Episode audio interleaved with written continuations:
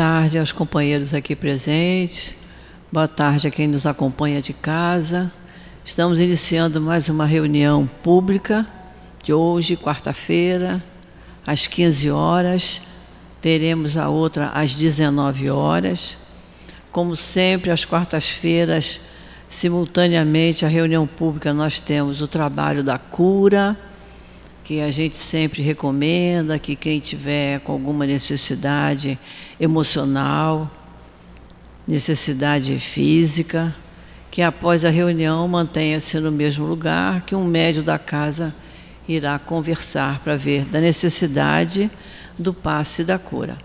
A gente fala em necessidade física porque às vezes a gente tem um probleminha físico que a gente custa a, a curar não é? O médico custa descobrir qual é o remédio e a gente tomando passe de cura, a gente ajuda ao, a que o remédio faça o efeito que a gente espera. Mas sempre é recomendado que, mesmo tomando passe de cura, ninguém deve largar o tratamento médico. É importante, porque nós somos corpo e espírito. Quem cuida do nosso corpo é o médico, e do nosso espírito somos nós através do estudo, através do aprendizado da doutrina, através da nossa reforma íntima, nós cuidamos. E os espíritos amigos nos ajudam através do passe de cura. Temos esse nesse horário das 15 horas e temos também no horário das 19 horas, o trabalho da cura. Temos a reunião pública de sábado, sábado de manhã às 10 horas e à tarde às 5 horas da tarde. No horário da manhã de sábado, nós temos o trabalho da obra social, que funciona lá atrás, lá no telheiro, os pais ficam lá atrás e os filhos, desde o berçário até a idade jovem, eles ficam separados nas salas de aula, todos de acordo com a sua, com a sua idade, e os evangelizadores trabalhando com as crianças, com os jovens. É um trabalho importante, é um trabalho bonito. A gente sempre recomenda quem tiver suas crianças deve trazer para evangelização, porque o trabalho de evangelização nos ajuda muito na, na educação das nossas crianças. Porque falar de Jesus é falar também, é de amor, de respeito, não é? é de boas maneiras, é passar é, boas, boas atitudes para as nossas crianças aconselhamento, passar o exemplo. Então é muito importante a criança já desde cedo frequentar o trabalho da evangelização. E a nossa casa está aberta para receber os pais, as crianças. No trabalho de sábado, que nós temos da obra social, nós atendemos um grande número de famílias, mais de 300. Então nós precisamos de muita ajuda. Então nós sempre pedimos que quando formos ao supermercado fazer compra para nossa casa, que a gente se lembre que a casa aqui precisa de muita ajuda. Então a gente lembra que todos ao chegarem no sábado tomam um café da manhã, antes de sair almoçam. Então a gente tem que lembrar, o que a gente usa em casa no café da manhã é o que a gente distribui aqui também aos sábados. E na hora do almoço, o que puder trazer de alimento é sempre muito bem-vindo. Um quilo que traga de qualquer coisa já é bom demais. Lembrar que a comida tem tempero, né? Outro dia ficamos aqui sem sal, tiveram que ir correndo na rua alguém para comprar um quilo de sal. Então, o sal, o óleo, não é isso? Nós precisamos de tudo isso. Precisamos de material de limpeza, tanto na cozinha, a esponja para lavar louça, o bombril, o detergente, e o sabão para lavar o chão, para lavar os banheiros, para lavar o salão aqui. Nós precisamos de muito material de limpeza, água sanitária, vassoura, rodo, pano de chão, o que puder trazer. Pano de prato para enxugar a louça. Agora está na época, né? Nós, as mulheres, a gente tem um troca-troca de pano de prato, a gente tem uma coleção em casa. Então a gente pega lá, não vou usar esse, nem esse, nem esse, e traz. Porque aqui é muita louça para lavar. Então, o pano de prato a gente gasta muito. Então, vamos trazer. O que lembrar de usar em casa, a gente usa aqui. Aquele rolo de papel de guardanapo, papel higiênico para os banheiros, tudo isso. É a nossa segunda casa, é essa aqui. Por isso que nós pedimos sempre a contribuição do que puderem trazer, é sempre muito bem-vindo. Falamos também do estudo da doutrina, falamos dos nossos cursos. Nós estamos nesse mês de dezembro, cada curso está terminando num, num dia diferente, dependendo da necessidade da turma. Me reiniciaremos em janeiro, depois nós vamos passar, quando tiver tudo bem programado, vamos passar as datas em que vamos retornar aos cursos, porque nós sabemos que quem é espírita sabe que tem que estudar. Não tem como. A gente não pode vir a casa uma vez por semana, assistir uma palestra, tomar um copinho de água frutificada, tomar um passo e ir embora. O estudo é importantíssimo para o nosso equilíbrio físico e emocional. A gente não tem dúvida disso. Então, às vezes, até por passe de cura, quantas vezes a gente conversa com a pessoa e a gente vê que ela vem aqui uma vez ou outra. Não, tem que vir sempre. E muitas vezes a casa espírita está aberta de domingo a domingo. Então é só chegar aqui, se quiser colaborar com o trabalho, é só ver o horário melhor que pode, né, de acordo com o seu trabalho profissional, para vir no dia da sua folga, no domingo. Eu, sempre que a gente puder estar aqui, o ambiente da nossa casa é sempre protegido pelos bons espíritos. A gente às vezes chega aqui com uma dorzinha de cabeça e sai sem ela. Isso já aconteceu com muita gente, já aconteceu comigo. Por quê? Porque aqui dentro do salão os espíritos estão trabalhando. E quando a gente põe o pé do portão para dentro, a gente já se sente beneficiado. A gente sempre diz, graças a Deus que conseguimos chegar. Hoje, apesar de toda a chuva, conseguimos chegar, não é? Então a gente agradece a Deus. Então vamos lá. Hoje eu vou ler assim, meio capenga, que meu óculos acabou de quebrar. Mas com certeza o nosso querido altivo vai me ajudar a enxergar aqui direitinho. Nós vamos usar como página de abertura no nosso Evangelho, capítulo 6, o Cristo Consolador e o título é O Jugo Leve. É uma passagem do Evangelho de Mateus, capítulo 11, versículos 28 a 30. E nos diz assim: Jesus nos diz assim: Vinde a mim, todos vós que estáis aflitos, e eu vos aliviarei. Tomai sobre vós o meu jugo e aprendei de mim que sou manso e humilde de coração, e achareis repouso para vossas almas porque meu jugo é suave e meu fardo é leve. E aí o comentário do Kardec. Todos os sofrimentos, misérias, decepções, dores físicas, perda de entes queridos, encontram sua consolação na fé no futuro, na confiança na justiça de Deus que o Cristo vem ensinar aos homens. Entretanto, sobre aquele que nada espera após essa vida, ou simplesmente duvida, as aflições tornam-se muito mais penosas e nenhuma esperança vem diminuir o seu amargor. Eis o que levou Jesus a dizer: Vinde a mim, todos vós que estáis fatigados, e eu vos aliviarei. Jesus, no entanto, colocou uma condição para a assistência e a felicidade que promete aos aflitos. Essa condição está na lei que ele ensina. Seu jugo é a obediência a essa lei. Mas esse jugo é leve, essa lei é suave, já que impõe como dever o amor e a caridade. Durante o passe, a nossa companheira Conceição vai nos falar sobre o assunto do Evangelho. Então vamos fazer a nossa prece. Querido Mestre Jesus, estamos aqui, Senhor, reunidos em Teu nome em nome desses espíritos amigos que dirigem esta nossa casa, nosso SEAP, a nossa casa de amor, o nosso querido altivo, professor José Jorge, Antônio de Aquino e tantos outros, Senhor, que temos a certeza absoluta que estão aqui, junto de nós, nos apoiando, nos encorajando, fortalecendo os melhores sentimentos, nossos melhores pensamentos.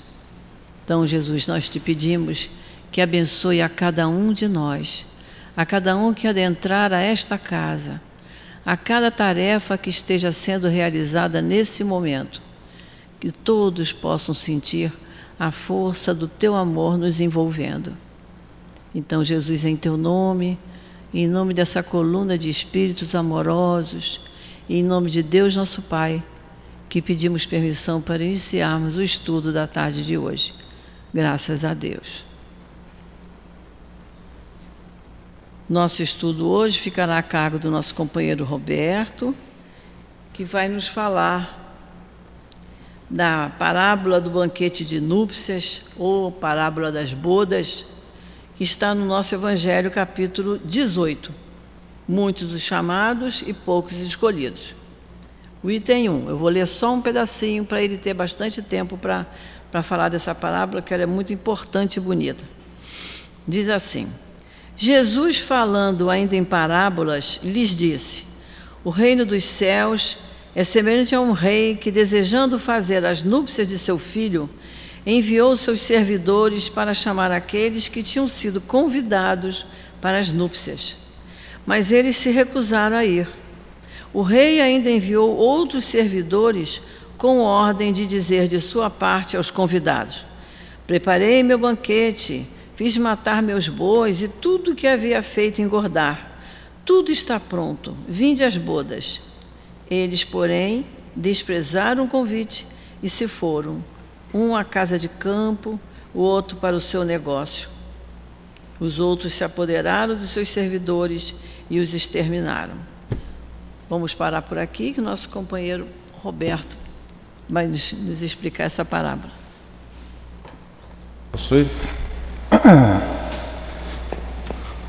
Olá pessoal, que Jesus abençoe a todos. Está bom o som? Está bem aí?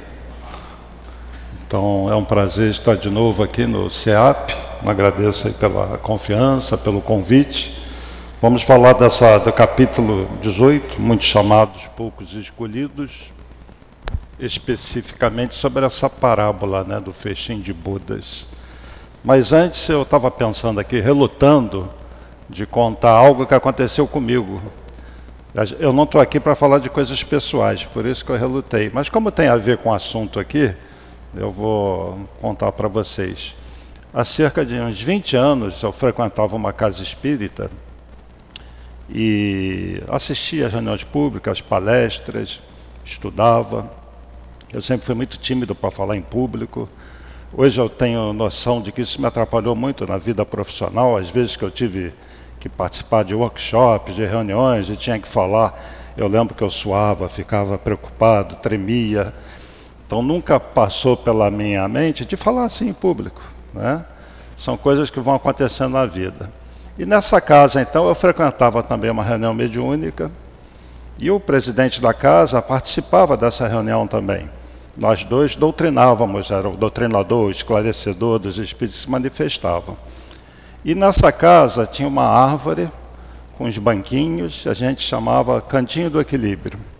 Quando a pessoa queria fazer uma prece, fazer um pedido, se isolava ali, fazia suas preces.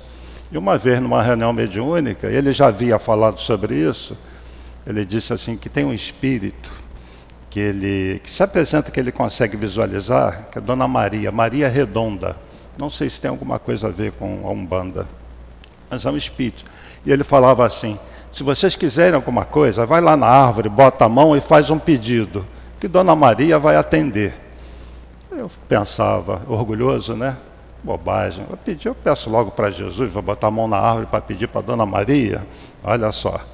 O tempo passou e um dia eu cheguei na casa e coisa raríssima, não tinha ninguém.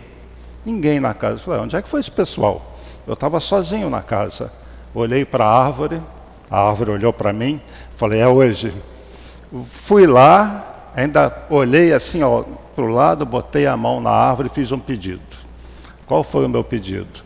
Que eu abrisse o Evangelho em algo que eu precisasse Pensando em quem? Orgulho, vaidade, egoísmo, caridade, piedade. Saí dali, sentei na cantina, tem umas mesinhas, abri o Evangelho. Olhei, muitos os chamados, poucos escolhidos, que é o tema de hoje. Aí eu pensei assim, tá vendo? Não tem nada a ver. Eu querendo acessar algo como orgulho, vaidade, caridade, seja lá o que for. Passa um tempinho, vem a esposa desse, do presidente, sentou assim numa mesa do lado da minha, falou, oh, Roberto, como vai? Tudo bem? Depois veio ele, o presidente da casa. Que depois eu soube que eles estavam num grupinho em reunião, porque estava havendo uma obra na casa, por isso estava meio vazia. Ele chega para mim, senta na minha mesa, mas antes bate no ombro e fala assim: se prepara que você vai dar a sua primeira palestra. O tema é Muitos chamados, poucos escolhidos. Que é o que eu tinha pedido lá para abrir em algo.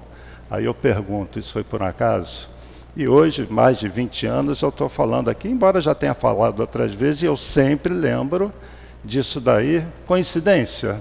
Qual é a chance disso acontecer? Né? não é um chamado também, mas todo mundo recebe chamado. Mas ali não foi um chamado, ali foi um, uma chacoalhada, né? Impressionante, né? Eu até hoje, quando penso naquilo, no dia eu falei, ele riu e tal, levou assim como uma coisa, mas eu fiquei com aquilo gravado. Então, vamos falar aqui sobre muitos chamados, poucos escolhidos, que é uma parábola até tem uma profundidade complexa, bonita, atual. Eu vou tentar falar dela, fazendo os links necessários para a gente entender essa parábola do ponto de vista dos hebreus, dos judeus, e a parte prática de nós aplicarmos hoje na nossa vida. Então, o povo hebreu, quem estuda o Velho Testamento vai ver que eles são, ele é cheio de simbolismos, de analogias que são feitas. E não vamos esquecer que Jesus veio no seio do povo hebreu, ele veio como judeu. Ele se apresentou como judeu, ele se vestia como judeu. Né? No encontro com a mulher samaritana, no posto de Jacó, ela olha para ele e identifica um judeu. Tu és judeu, eu sou uma samaritana, como me pedes água para beber? Então, bati o olho, esse cara é um judeu, está se vestindo como judeu. E assim ele se apresentou. Mas Jesus veio para quebrar aquele Deus punitivo, que deve ser temido, e apresentar um Deus de amor. E Jesus sempre falou dessa união dele com Deus. Essa união, ela está presente em todo o Evangelho e no Velho Testamento para nós, para os judeus a Torá, é sempre apresentada essa união com Deus como um casamento. Então nós temos várias referências no que para nós é o Velho Testamento a essas festas, esse festim de bodas, é uma festa de casamento que simboliza a união com Deus. Essa união em que Jesus simboliza quando ele fala: Eu estou no Pai e o Pai está em mim. Eu faço as vontades do meu Pai. Então, só para esclarecer, eu separei algumas passagens aqui está escrito aqui, mas dá para eu entender, né? foi eu que escrevi. No livro de Enoque, Enoque, isso aí é bem antigo. É, Enoque é da sétima geração né, de, de Abraão. Ele é lá do início do, dos tempos antes, do, até do, do, dos, evan, dos evangelhos e da própria Torá. E Enoque diz assim, no primeiro livro dele, versículo 12 a 16 que os eleitos ceiarão, descansarão e se alegrarão com o Filho do Homem por todo sempre.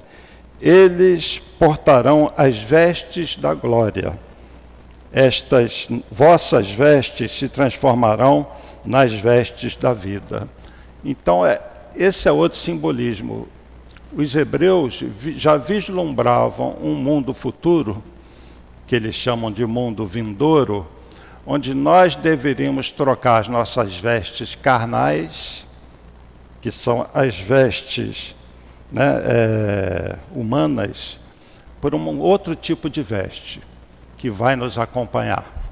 Então, essa questão das vestes também é importante como um simbolismo do Evangelho quando a gente lê o Velho Testamento.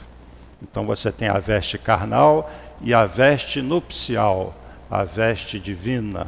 Eles dão vários nomes para essa veste que não é a veste de carne e de osso.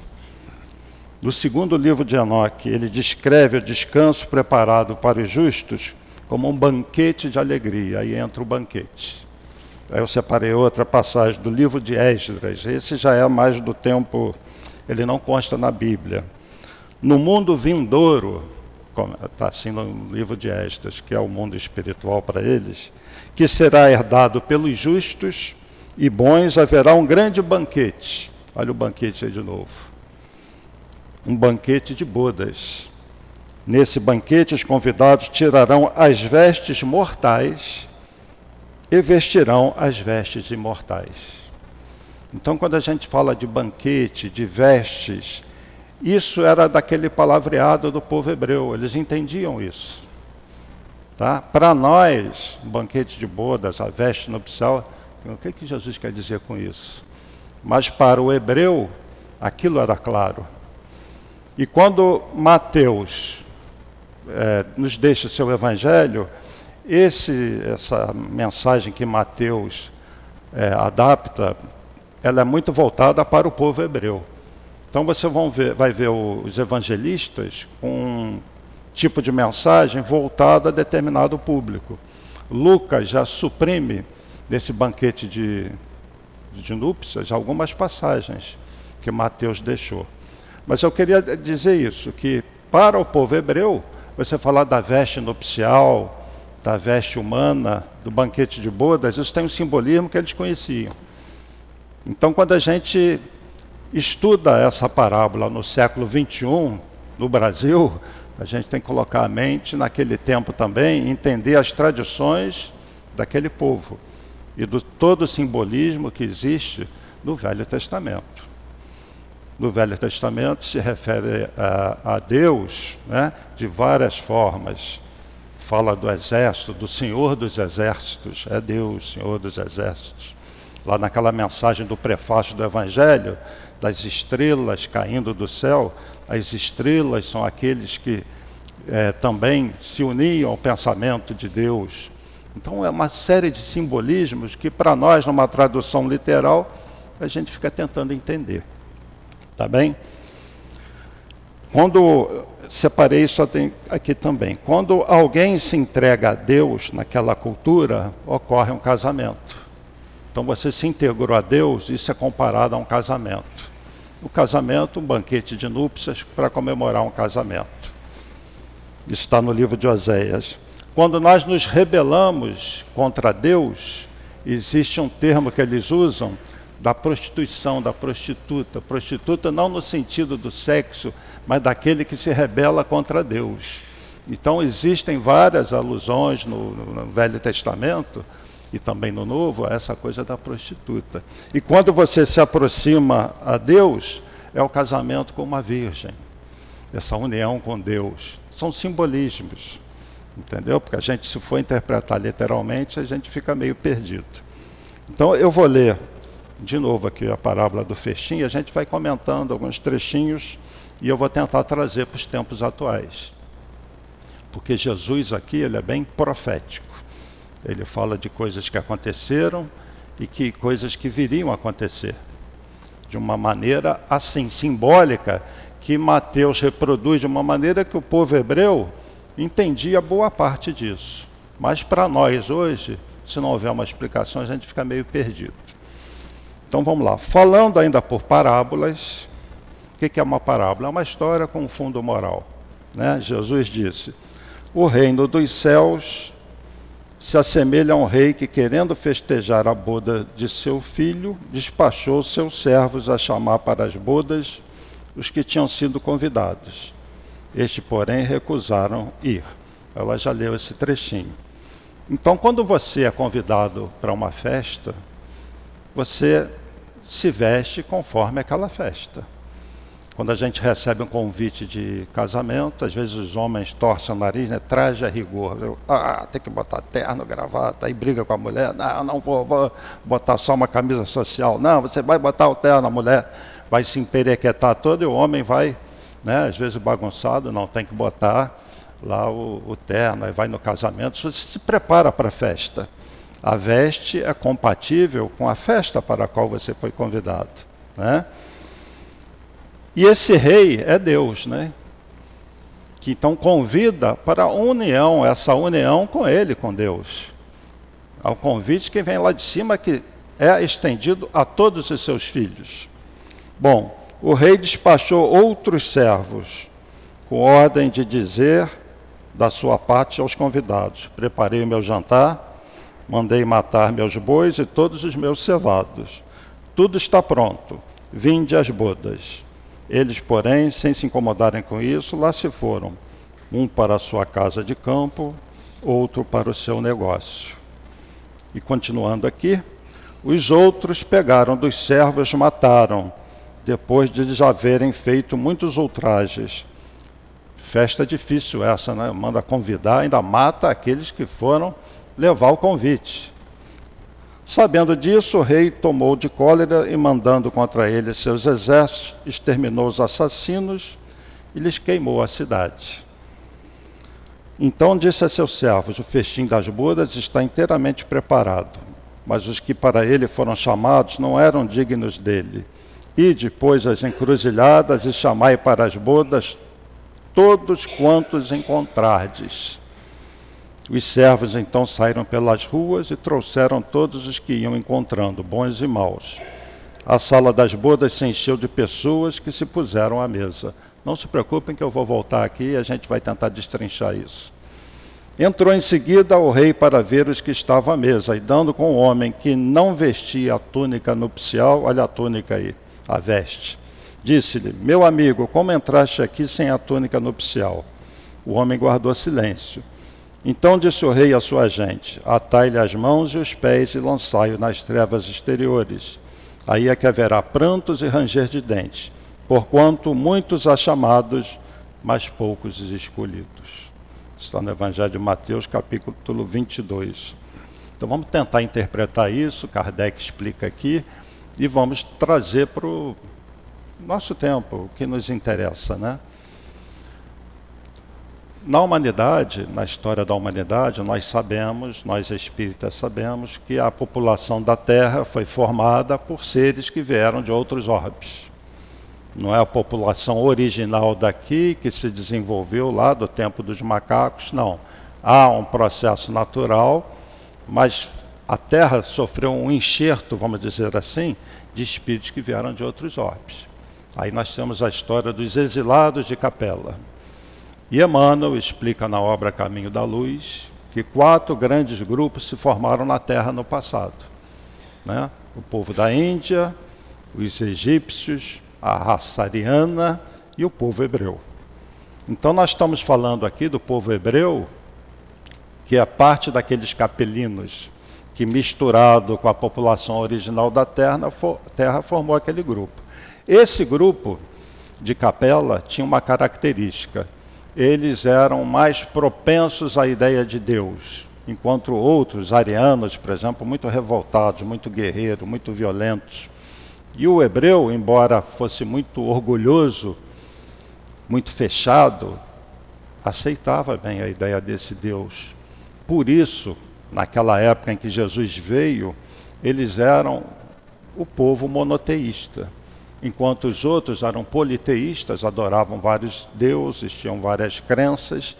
Então Jesus planeja de vir à terra, ele que é o governador espiritual da terra, no seio desse povo, não porque ele fosse melhor do que os outros, mas é que eles estavam mais preparados do que os outros para receber uma mensagem mais elevada e, e dar aquela alavancada no progresso desses seres e eles poderiam ajudar os outros nesse progresso.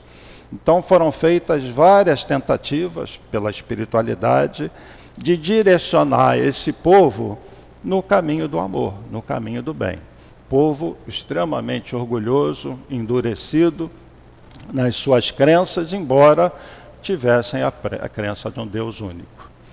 Então, o que, que a espiritualidade faz? No seio desse povo, ao longo dos séculos, manda alguns seres especiais para chamar esse povo para junto de Deus, para desenvolver neles as virtudes e preparar esse povo para no futuro receber o próprio governador espiritual do planeta.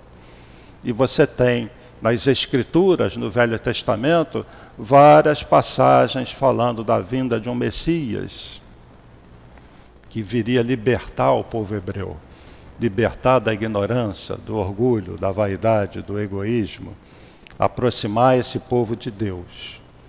E os hebreus ficaram aguardando esse Messias. Quando Jesus veio, ele fez de tudo para se apresentar como esse Messias. Ele chegou ao ponto de realizar fenômenos de efeito físico, milagres, para sensibilizar aquele povo que tinha sido chamado por séculos. Mas aquele povo muito orgulhoso, a maioria não aceitou esse Messias, porque eles esperavam um rei que iria libertar os hebreus do jugo dos romanos e eles passariam a ser os conquistadores. É isso que eles esperavam, porque eles se achavam um povo escolhido, preferencial de Deus. E até hoje muitos pensam assim, como povo escolhido, povo de Deus. Os outros são os outros. Quando Jesus vem falando, amai os vossos inimigos, não faça o outro que você não quer que faça contra você, né?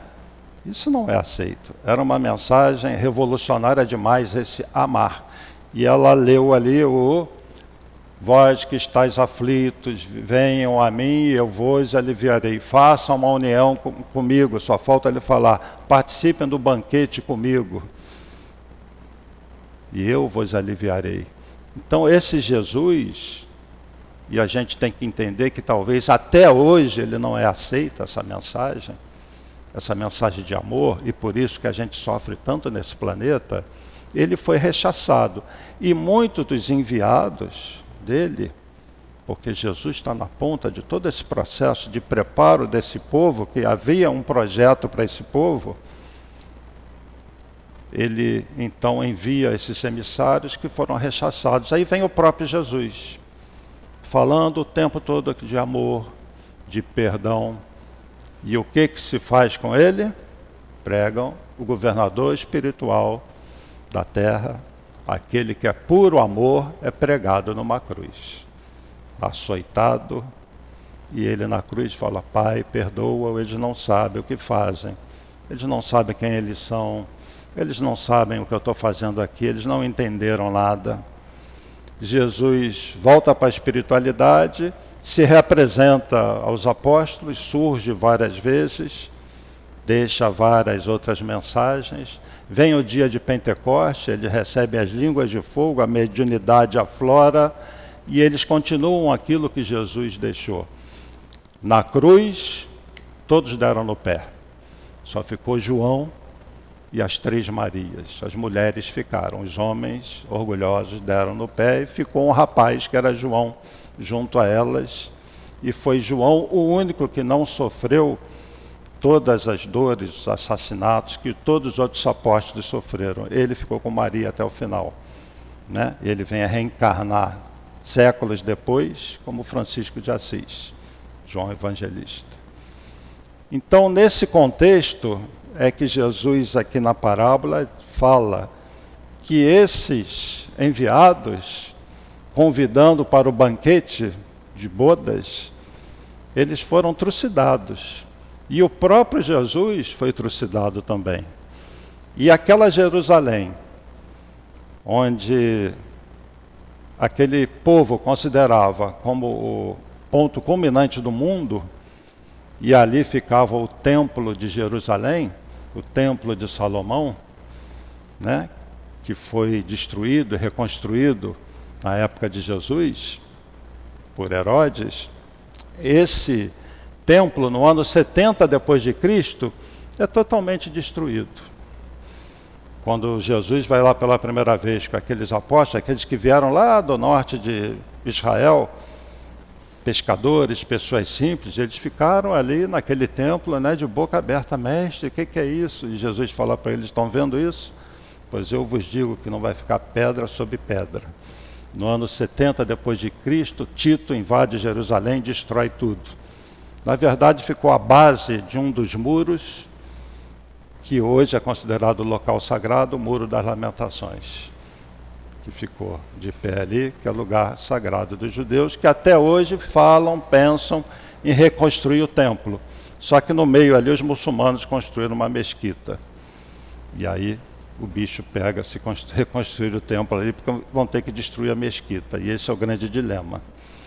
Então, essa vinda do Messias, ela não foi compreendida, não foi aceita por aquele povo hebreu. E todo o projeto teve que ser mudado. Né?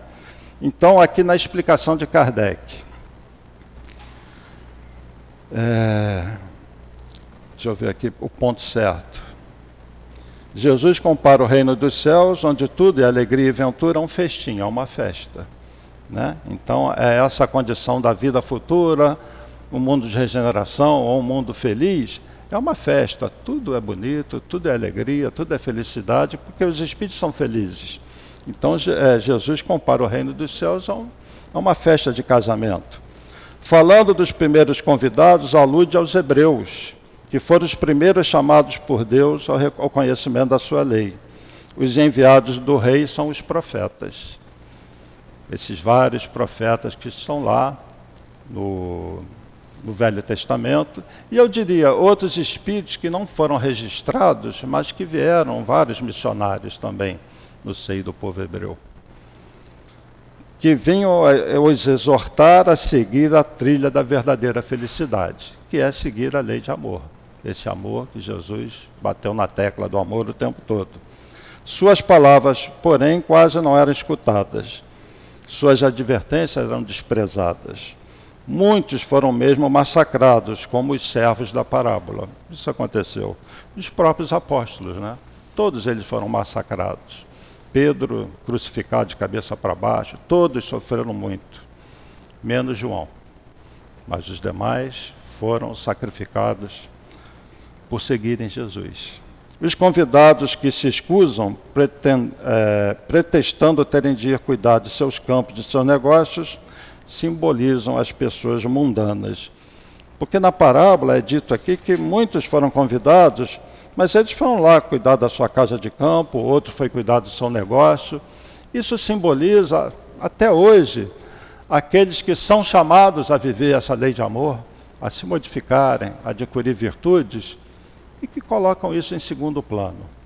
E aí, trazendo para o tempo atual, é o alerta que nós temos, porque nós que estamos aqui nessa casa, que foi fundada com objetivo, que tem uma espiritualidade por trás, junto com seu altivo, que planejou isso daqui para ser um grande hospital, não apenas do ponto de vista físico, mas do ponto de vista espiritual, há muita coisa aqui acima de nós. Todos nós somos chamados para esse banquete, para essa união com Deus. Só que no nosso linguajar de hoje, nós não vamos falar que nós estamos sendo convidados para um banquete de núpcias, de um casamento. Isso foi muito voltado para os hebreus.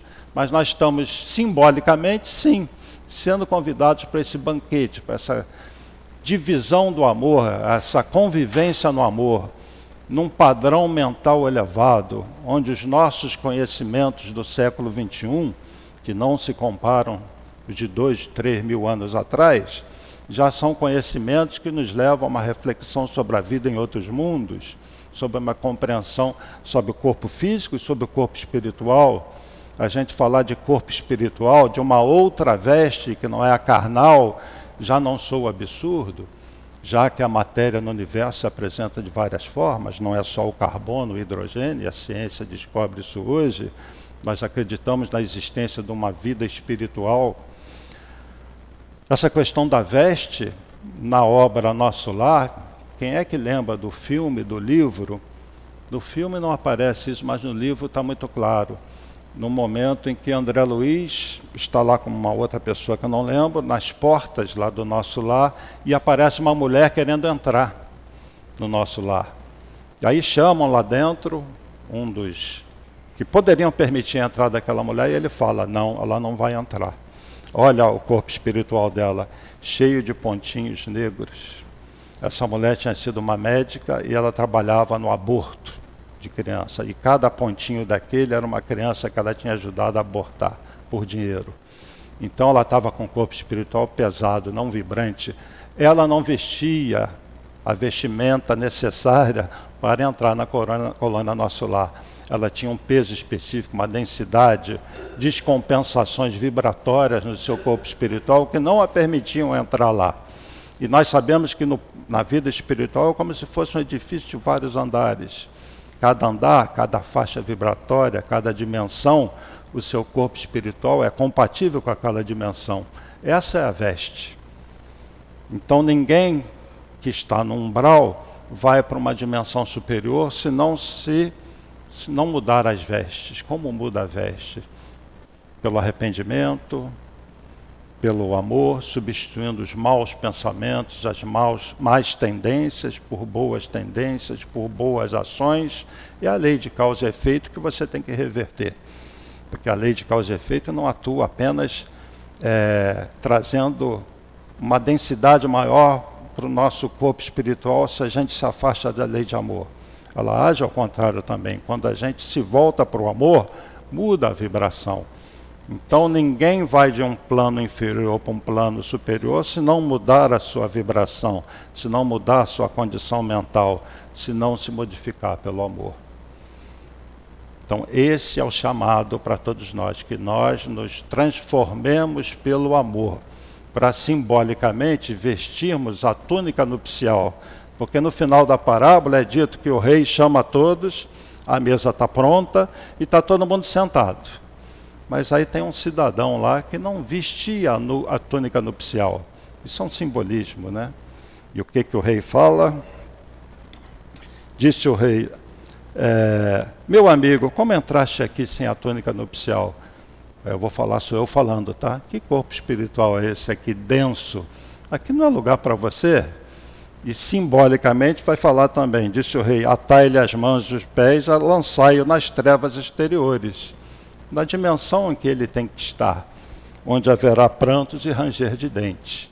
Não o espírito para estar ali. Isso é um simbolismo. É?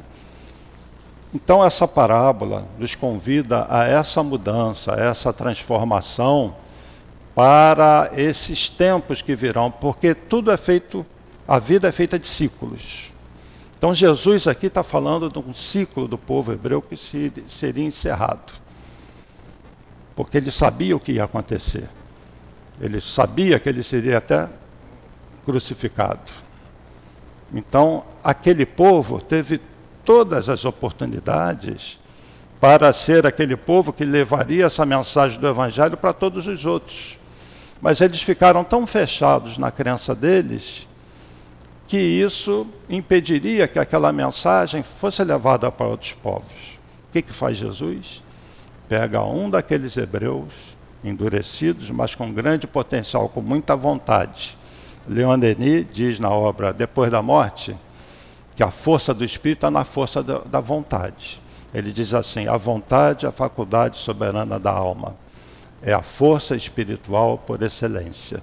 E Jesus, então, que sabia da vida de todos os espíritos na terra, vê em Saulo aquele que poderia levar a mensagem para fora daquela região da Palestina.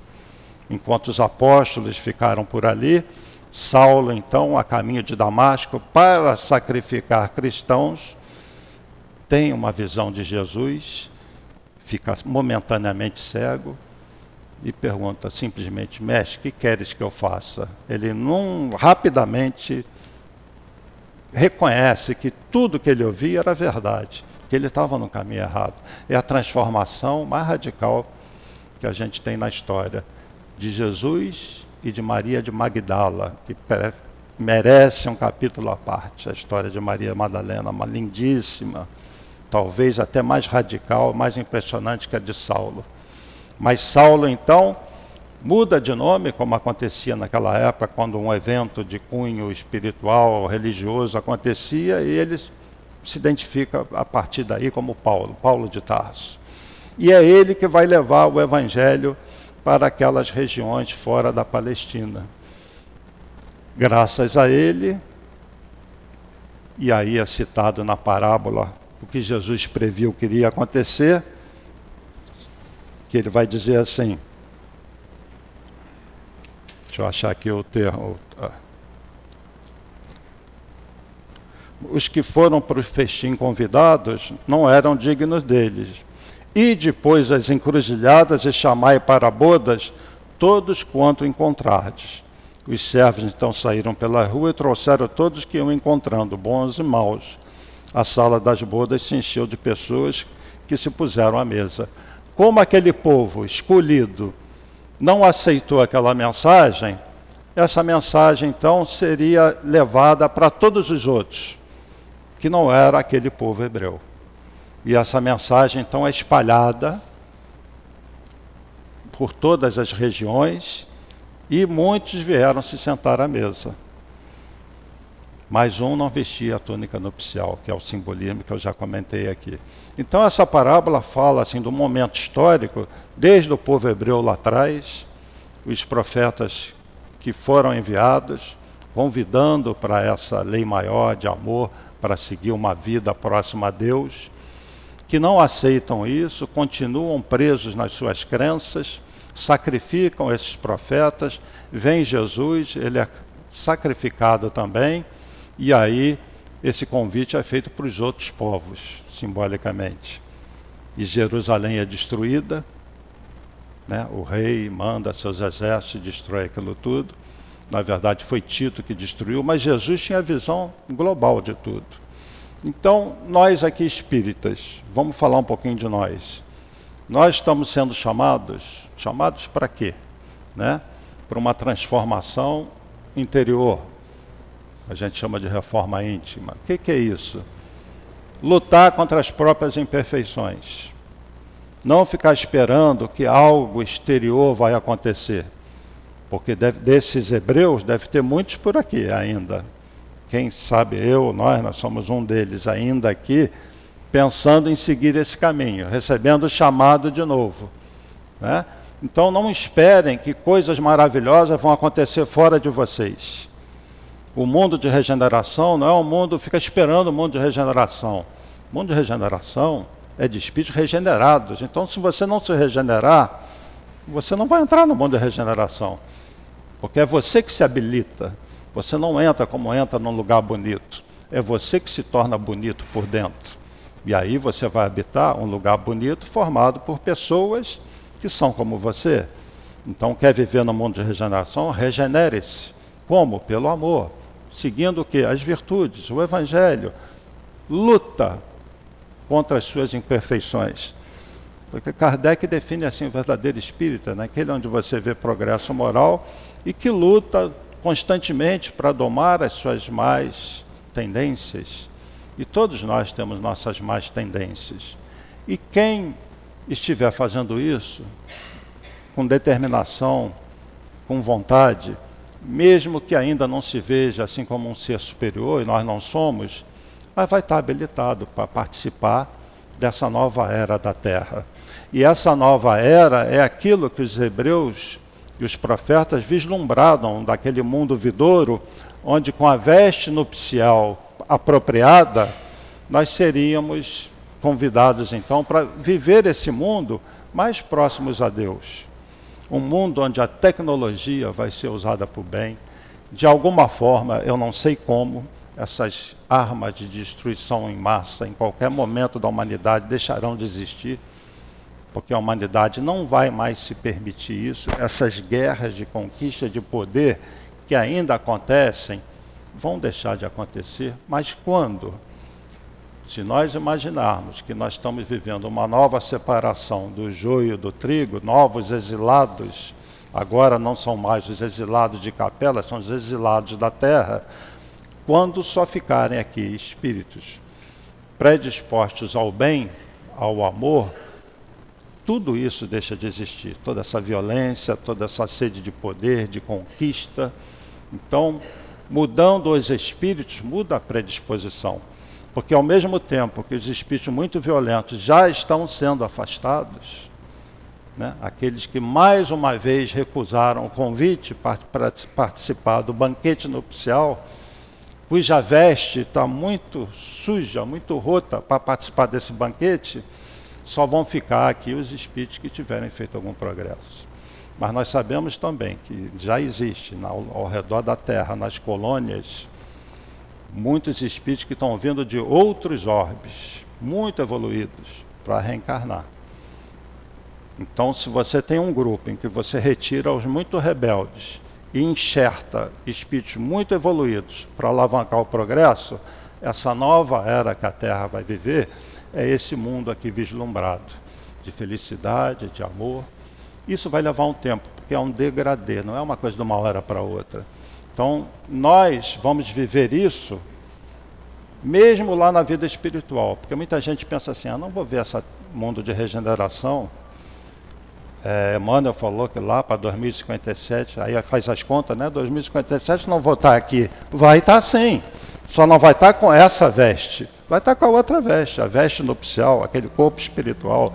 Vivinho da Silva, e talvez participando desse processo de forma muito mais intensa do que se tiver encarnado. Então, todos nós vamos vivenciar essa transição. Estamos vivenciando aqui já. Um momento talvez mais duro, mais difícil. E preparem-se, que pode vir coisas sérias por aí, na Terra como um todo. Mas o que importa se você estiver bem? O que importa é isso. A gente fica preocupado se vai ter uma guerra nuclear, se vai cair um asteroide. Não importa se você vai desencarnar por uma bomba nuclear ou escorregando na casca da banana. O que importa é como você vai estar nesse momento. E isso deve ser a nossa preocupação. Não ficar elocubrando o que, é que possa acontecer, sempre essa história do entorno de nós. É na hora, está na hora de nós olharmos para dentro de nós. E estarmos preparados mesmo para esse convite, para esse banquete. E nesse capítulo é falado que não é o tema, mas complementa Entrai pela porta estreita, aquela das dificuldades, porque larga é a porta da perdição, espaçoso o caminho que a ela conduz. Sempre os simbolismos que Jesus usa. Né? Quão pequena a porta da vida, quão apertado o caminho que ela conduz, e quão poucos a encontram. Mateus de novo. Né?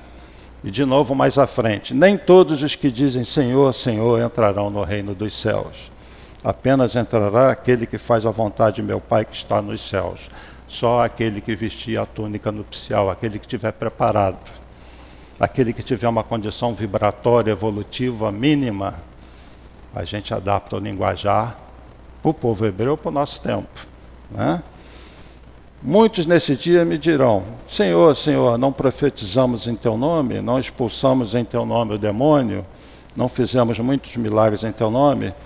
Eu então direi em altas vozes: Afastai-vos de mim, vós que fazeis obras da iniquidade.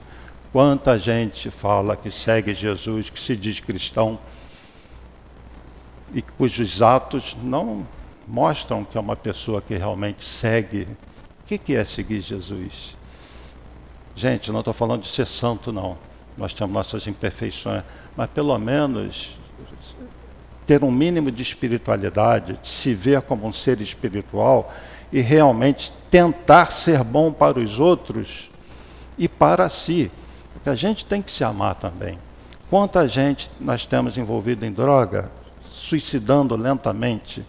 Quantos jovens se suicidando, partindo dessa vida de uma forma terrível, recusando mais uma vez o convite para vestir a a veste nupcial e sujando a sua veste com vibrações pesadas nesse corpo espiritual. Né? E mais à frente, muito se pedirá aquele que muito recebeu. E aí Kardec vai falar dos espíritos. Olha, vocês, nós temos conhecimento demais. O que, que nós vamos fazer com esse conhecimento? Não é para falar oh, como eu sei as coisas, é para aplicar na vida. O quanto isso me faz me transformar, me modificar. Isso é o que importa. E mais à frente, pelas suas obras é que se reconhece o cristão. Nem todos que dizem Senhor, Senhor entrarão no reino dos céus, mas somente aqueles que fazem a vontade de meu Pai que está nos céus.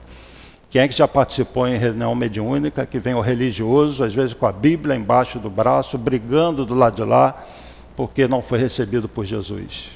Eu já vi. E quem é que já não leu que existe no Hospital na Espiritualidade para religiosos, Hospital Esperança, fundado pelo professor Eurípides Bassanufo para receber religiosos endurecidos, e que tem um setor dos espíritas lá, que dizem que são os mais cabeça dura, porque o espírito também, quando acredita numa coisa e acha que já vai. Não, colônia nosso lá é pouco para ele, ele está lá, lá em cima, junto de Jesus. E às vezes, ele no coração dele, ele tem problemas, dilemas que ele não trabalhou. Então cria uma expectativa, chega do lado de lá, não é nada daquilo. Né? Então, acontece isso? Acontece.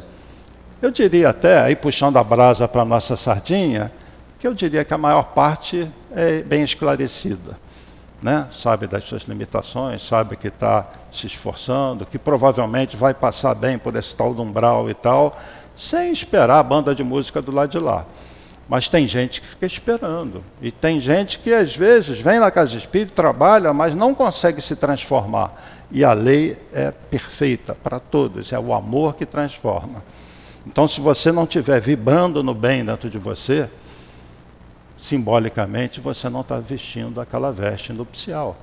E você não vai sentar no banquete.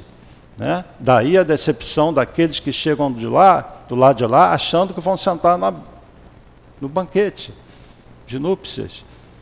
E vão chegar para ele, olha, você não vestiu a, a túnica nupcial, você não se preparou para isso. Mas aqueles que estiverem preparados, esses vão participar. Então, para finalizar, é uma parábola que a gente pode abordar de várias maneiras, né? Eu procurei mostrar um pouquinho como que o hebreu via isso e os simbolismos que existem. E nos tempos atuais, como a gente pode puxar essa parábola, porque esse chamado, todos nós que estamos aqui, todos que estão assistindo, toda a humanidade já, já recebeu esse chamado.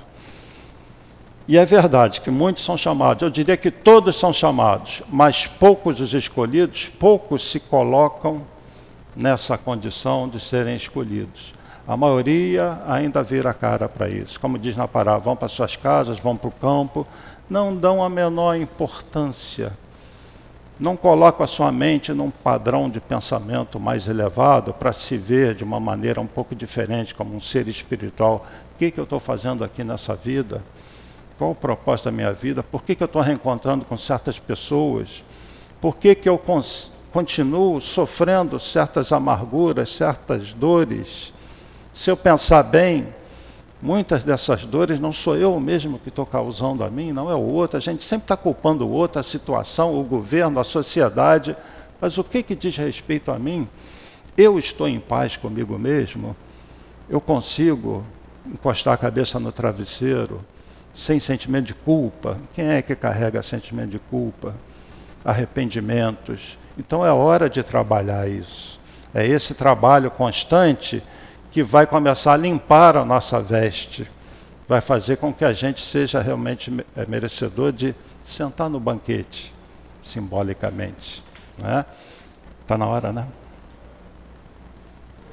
Dois minutinhos. Então, que sirva para reflexão da gente a situação que o planeta está vivendo hoje.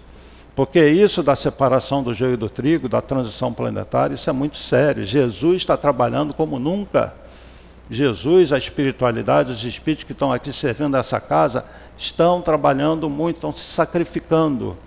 E quando eu disse que vem espírito de outro orbe para cá, e muitos já estão numa obra do Divaldo, dá até o nome de uma das colônias, Santuário da Esperança. São 20 mil espíritos que vêm, se não me engano, de Sírios, um planeta que orbita Sírios. Eles vêm em sacrifício, eles já estão no, no banquete e estão saindo no banquete para ir para uma festa fuleira, vamos dizer assim, sabe? Onde não é uma festa como a que eles estão acostumados, eles vêm em sacrifício, eles vêm por amor. Como um dia nós faremos isso?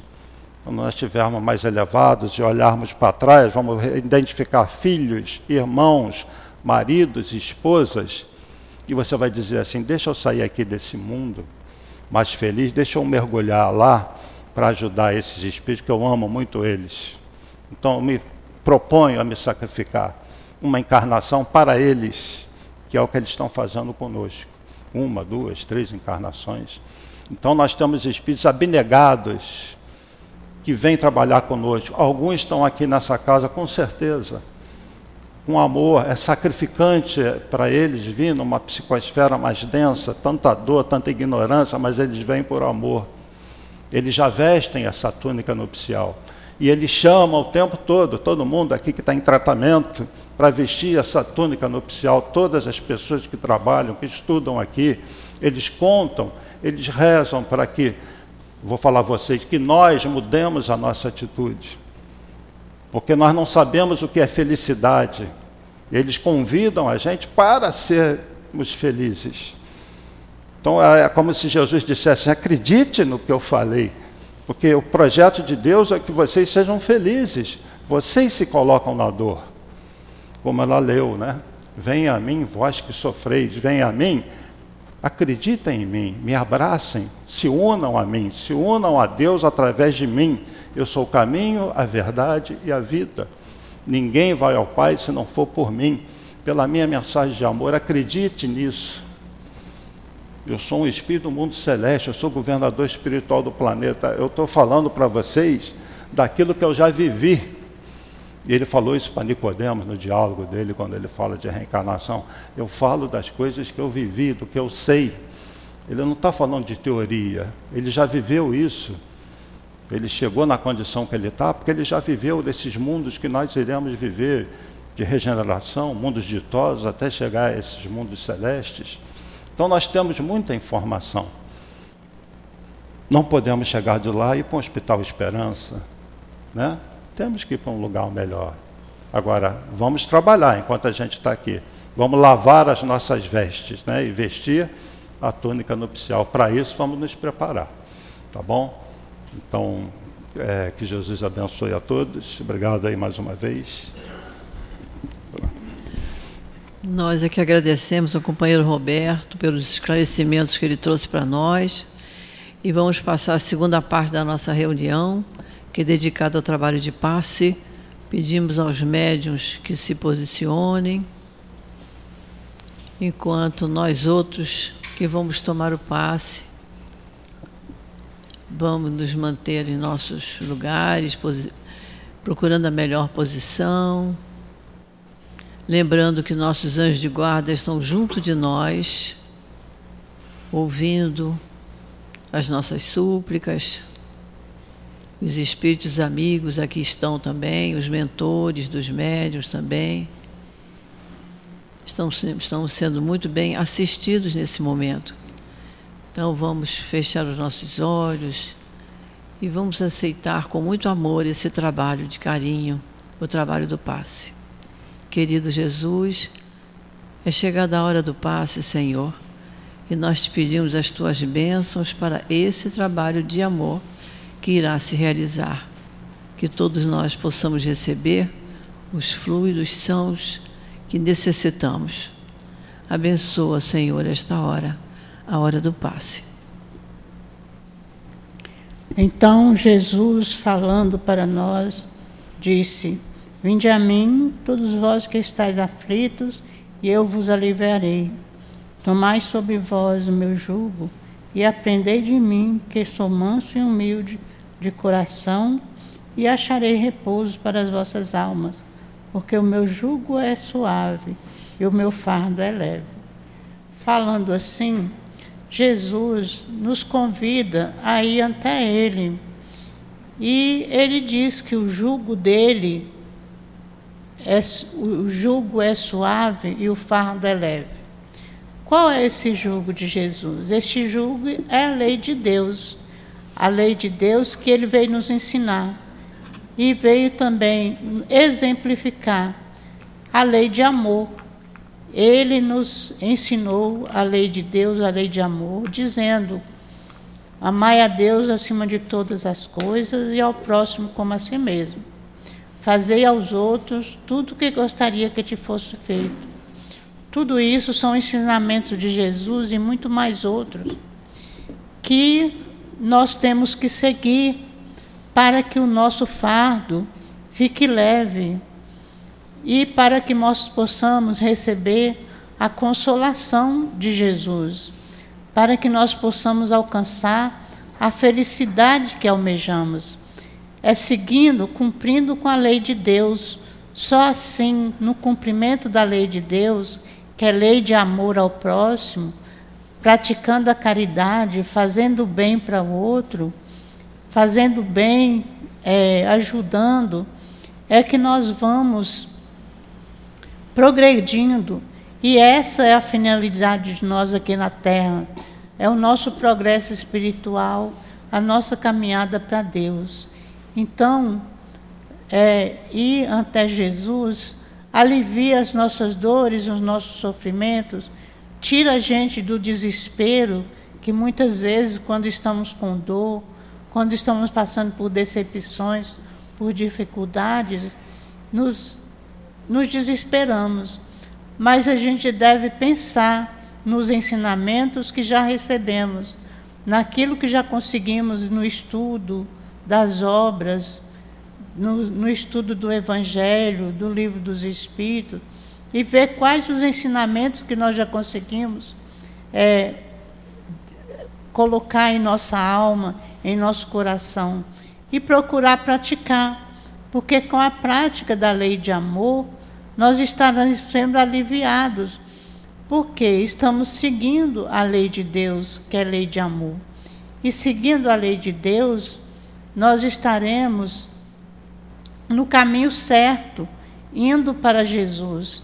Quando praticamos o bem, quando fazemos o bem para nosso irmão, atendendo a necessidade dele, praticando a caridade, nós estamos também entrando em sintonia com Jesus, em sintonia com os amigos espirituais que nos ajudam é, através de Jesus, a, que nos ajudam seguindo as leis, é, cumprindo com a lei de Deus de amor, eles vêm nos ajudar, eles vêm aliviar nossas dores e assim estaremos caminhando, seguindo a lei de amor.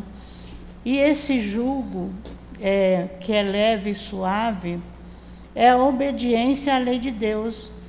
É, ele é leve e suave porque ele impõe, conforme diz Kardec, o dever e a caridade. Então, a caridade é o amor em movimento.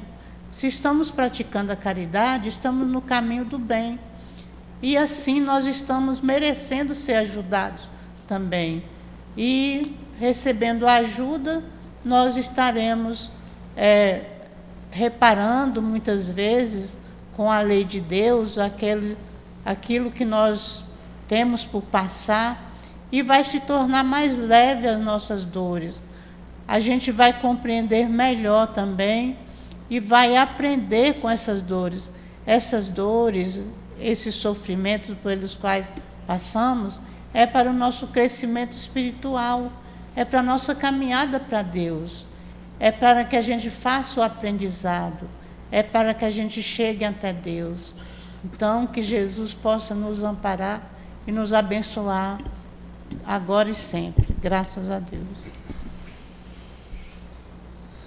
E assim, Jesus todos nós com o nosso coração muito agradecido por termos estado aqui estudando o teu evangelho, recebendo os esclarecimentos tão necessários para a nossa compreensão, participando, Senhor, de todo o estudo que é feito no nosso CEAP, a nossa casa de amor. Muito agradecidos estamos, Senhor, e te pedimos que nos envolva a cada um de nós com teu manto de paz, de luz, de serenidade e que possamos manter esses bons sentimentos no nosso íntimo. Que possamos, Senhor, sermos pessoas melhores cada vez mais. Então, Jesus, fica conosco, Senhor. Em teu nome, Jesus querido, em nome desses espíritos amorosos que trabalham incansavelmente nesta nossa casa em nome de Deus, nosso Pai, que pedimos permissão para encerrarmos esse momento de estudo, de preces e de passos na casa de hoje. Graças a Deus, Senhor.